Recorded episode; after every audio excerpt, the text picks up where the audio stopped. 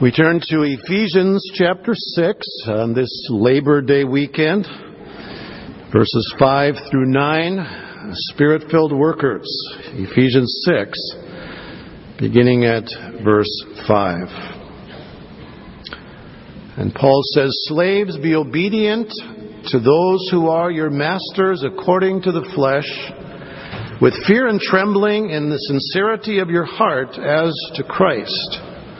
Not by way of eye service as men-pleasers, but as slaves of Christ, doing the will of God from the heart.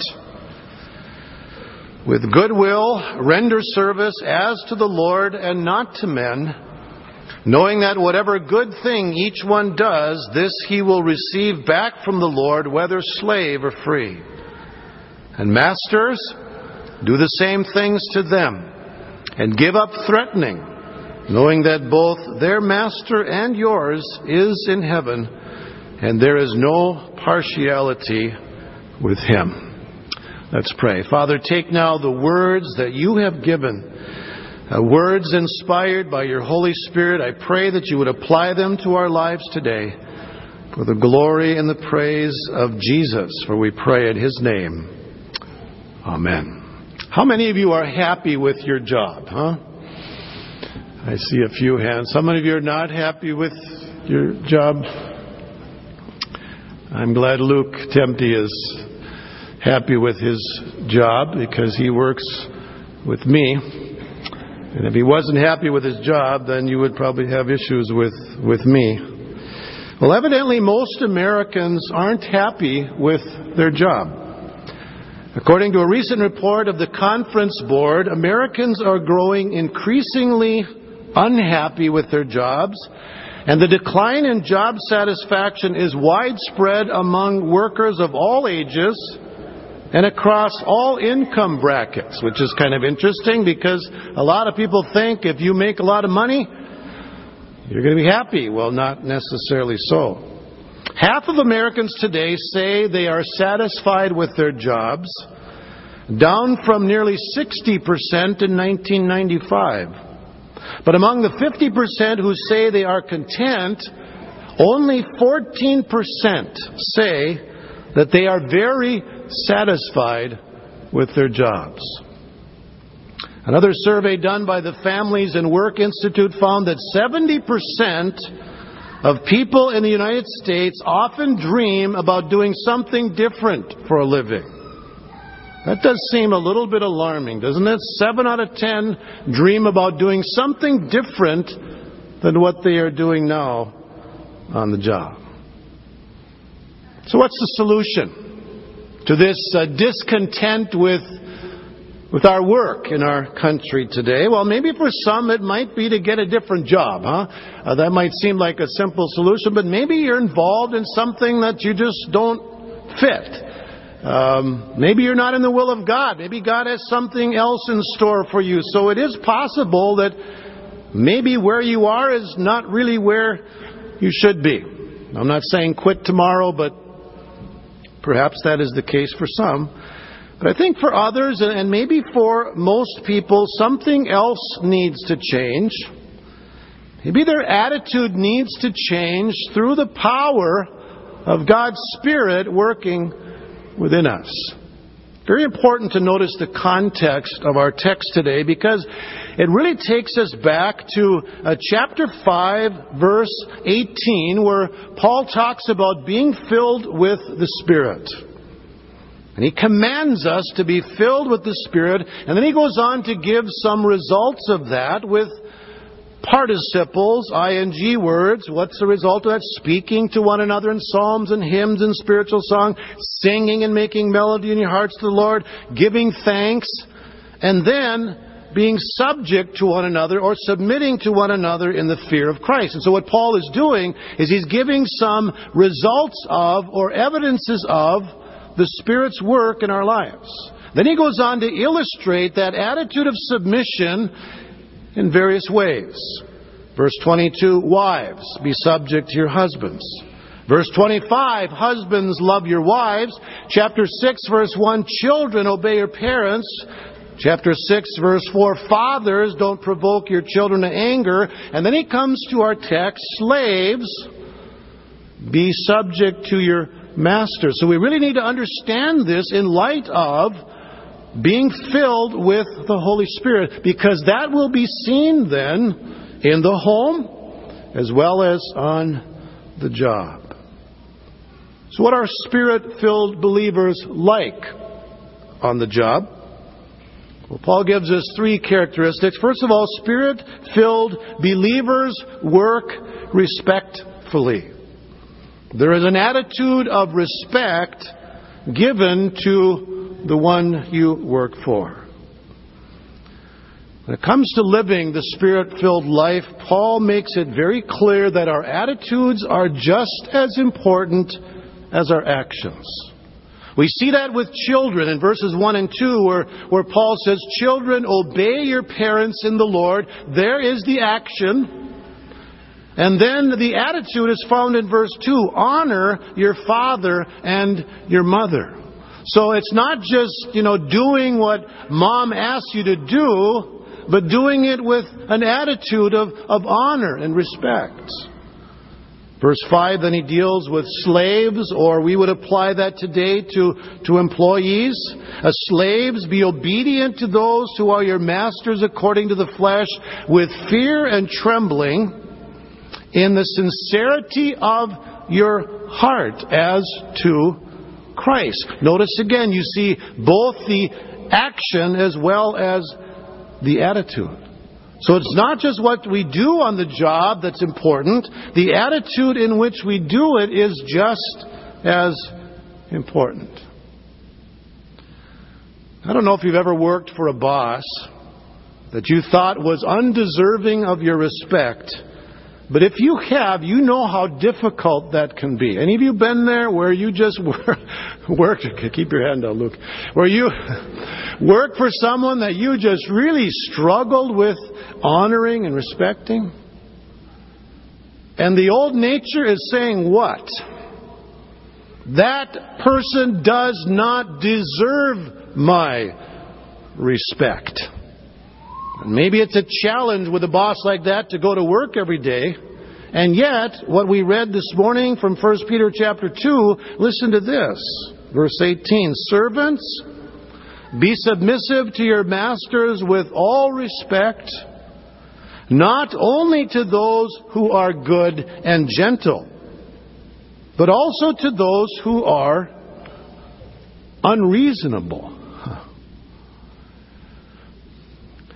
You want to ask Peter, do you really mean that? Yes. Even to one who is unreasonable, there still needs to be, as a Spirit-filled believer, an attitude of respect.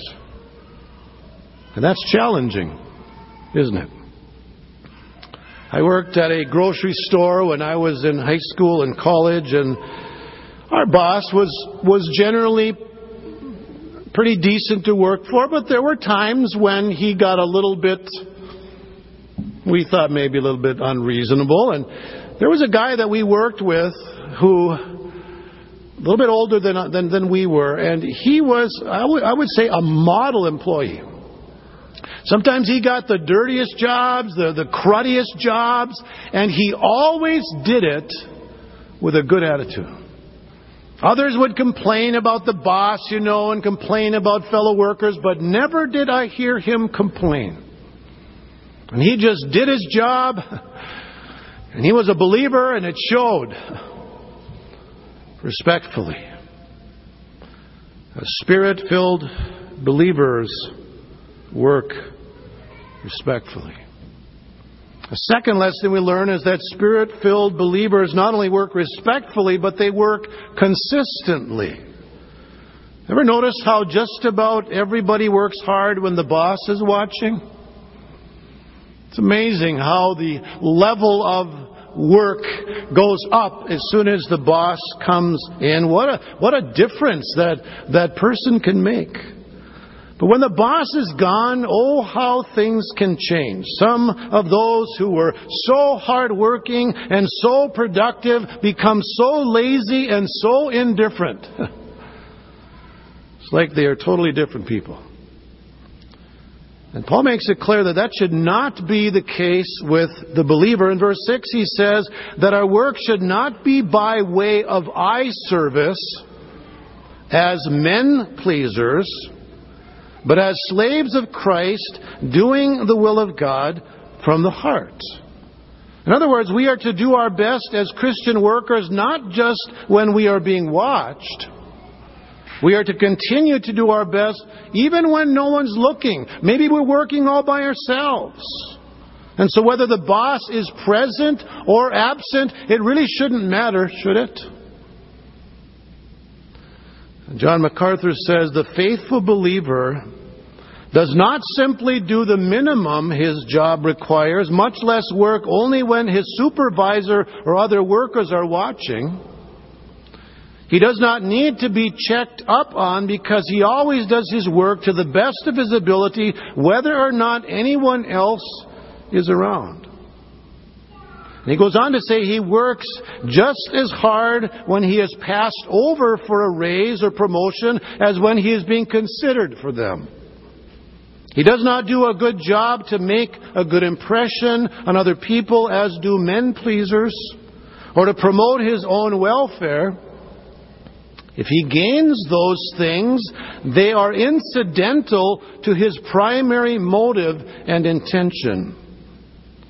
He works diligently because to do so is the will of God and the sincere desire of his own heart. Now if that sounds like it's contrary to human nature, you are right. It is. But it is a result of the Spirit of God working in our hearts. The Spirit-filled worker works consistently. And then thirdly, Paul says the Spirit-filled believer works purposefully. Why do we work respectfully and consistently? We have a purpose in working hard.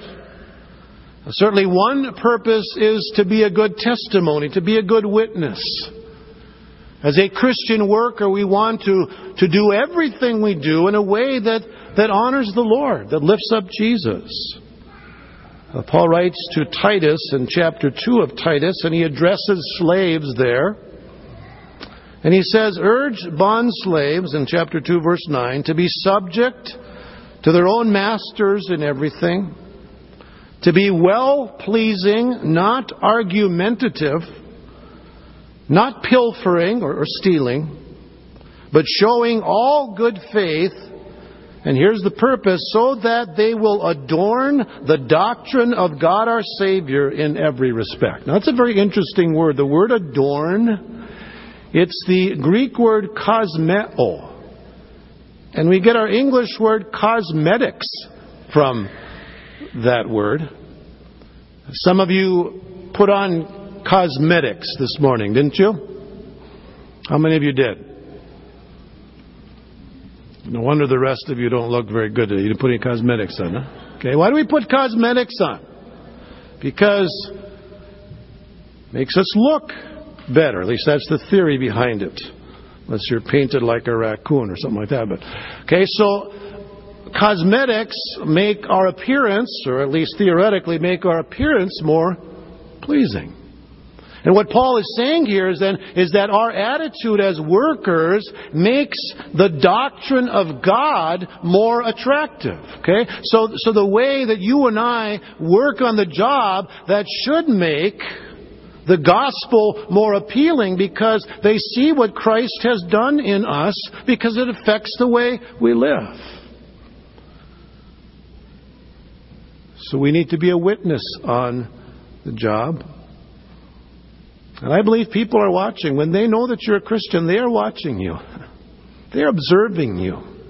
They're seeing your attitudes and your actions, and they're making an assessment of this relationship you have with Jesus based on how you work. And I'm convinced one of the greatest mission fields you have is on the job. Think of how many hours you spend with your fellow workers, shoulder to shoulder, doing things together. What an opportunity. What an opportunity. And so we work purposefully to be a witness to others. And then we also work purposefully to bring glory to God. You can't help but miss that in the text because Paul repeats that over and over. Verse 5, he says we are to work with sincerity of heart as to Christ. Verse 6, as slaves of Christ, doing the will of God from the heart. Verse 7, with good will, rendering service as to the Lord and not to men. And the same is true if you happen to be a boss. If you happen to be one who has people working for you. Verse 9, and masters, do the same things to them and give up threatening, knowing that both their master and yours is in heaven, and there is no partiality with him. So whether you are an employee or you are in some position of management, you are accountable to God for your work, and you should do your work as unto him. He is the one that you serve. There was a man I knew some years ago. I worked at the mill, paper mill in Cloquet. And he was a godly Christian man, and his attitude at work was such a contrast to many that he worked with. And finally, one day, someone asked him, "What in the world is it that makes you able to work in this place with that kind of an attitude?" He said, "I'll tell you why." He said, "I don't work for Potlatch, I work for Jesus. That's who I work for." And that's what made a difference in his attitude on the job. He was serving Jesus. He was there to lift up the name of Jesus. And when that is your motive and that's your purpose and that's your goal, that is going to affect the way you work, isn't it? Even if you're scrubbing floors or digging ditches, if you're doing it for Jesus, makes a difference, doesn't it? The fact that we are accountable to God in our work is a warning to those who take advantage of others because of their position on the job. As far as God is concerned, an employer and an employee are on the same level. Paul says there's no partiality with him. But if you look at verse 8, you see a wonderful encouragement that he gives to those who work for Jesus' sake, where Paul says, knowing that whatever good thing each one does, this he will receive back from the Lord, whether slave or free. You know, sometimes an employer may not appreciate you, maybe not even be aware of the good work you do on the job. Maybe that employer is indifferent to you. Maybe someone else gets the credit. But you know what? God knows what you have done. God sees your labor, wherever it is, done for His glory, and He will reward you one day. One man has said, no good thing done in His name and for His glory can pass His notice or fail to receive His blessing. In the late 1600s, Sir Christopher Wren was commissioned to design St. Paul's Cathedral in London. And as the story goes, he went out to the building site, and people didn't recognize who he was. And so he went from worker to worker and asked several men, well, what are you doing? And it was quite interesting to hear the responses. Some said, well, I'm cutting a piece of stone, was one answer. A second worker said, I'm earning 5 shillings and 2 pence a day, was another response. But then there was another worker who had a very different perspective. He said, I am helping Christopher Wren build a magnificent cathedral to the glory of God. Which perspective do you work under? Someone asks you this week, what are you doing at work? You're going to tell them, well, I'm writing a paper, or I'm digging a ditch, or I'm changing a light bulb. Or are you going to say, well, I'm making $15 an hour, or $20 an hour, or $10 an hour, or what you make? Or would you be like the one who said, I am doing this job to bring glory to Jesus? Wouldn't it be wonderful if we who know the Lord would approach what we do with that attitude? I'm doing this for Jesus. I'm serving as unto Him.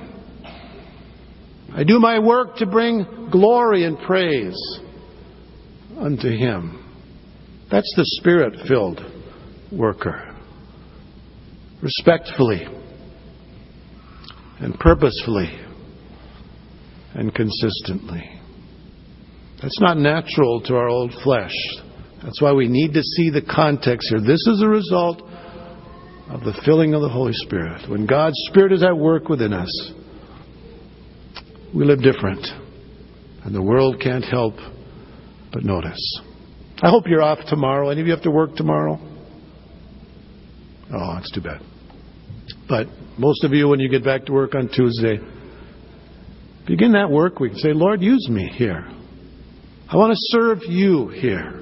You've blessed me with this job. May not be the perfect job. Maybe I work with people that I don't really necessarily get goosebumps running down my spine when I see them, or my heart goes pitter-patter. But you've given me this job, and I want to serve you here. I want to do it respectfully and consistently and purposefully for the glory and for the praise of God. Let's pray. Lord, thank you for work. Thank you for the privilege, Lord, to have a job, to be an influence in the people that we work with, to work for you, Lord, to serve you wherever you put us. Maybe our job doesn't seem very exciting sometimes. Maybe we're asked to do things that are difficult, things maybe we'd rather not do. But Lord, give us the perspective that Paul writes of in this passage, and give us the power by your Spirit to not just do what we've been asked to do, but to work with an attitude that gives glory and praise unto you. In Jesus' name we ask. Amen.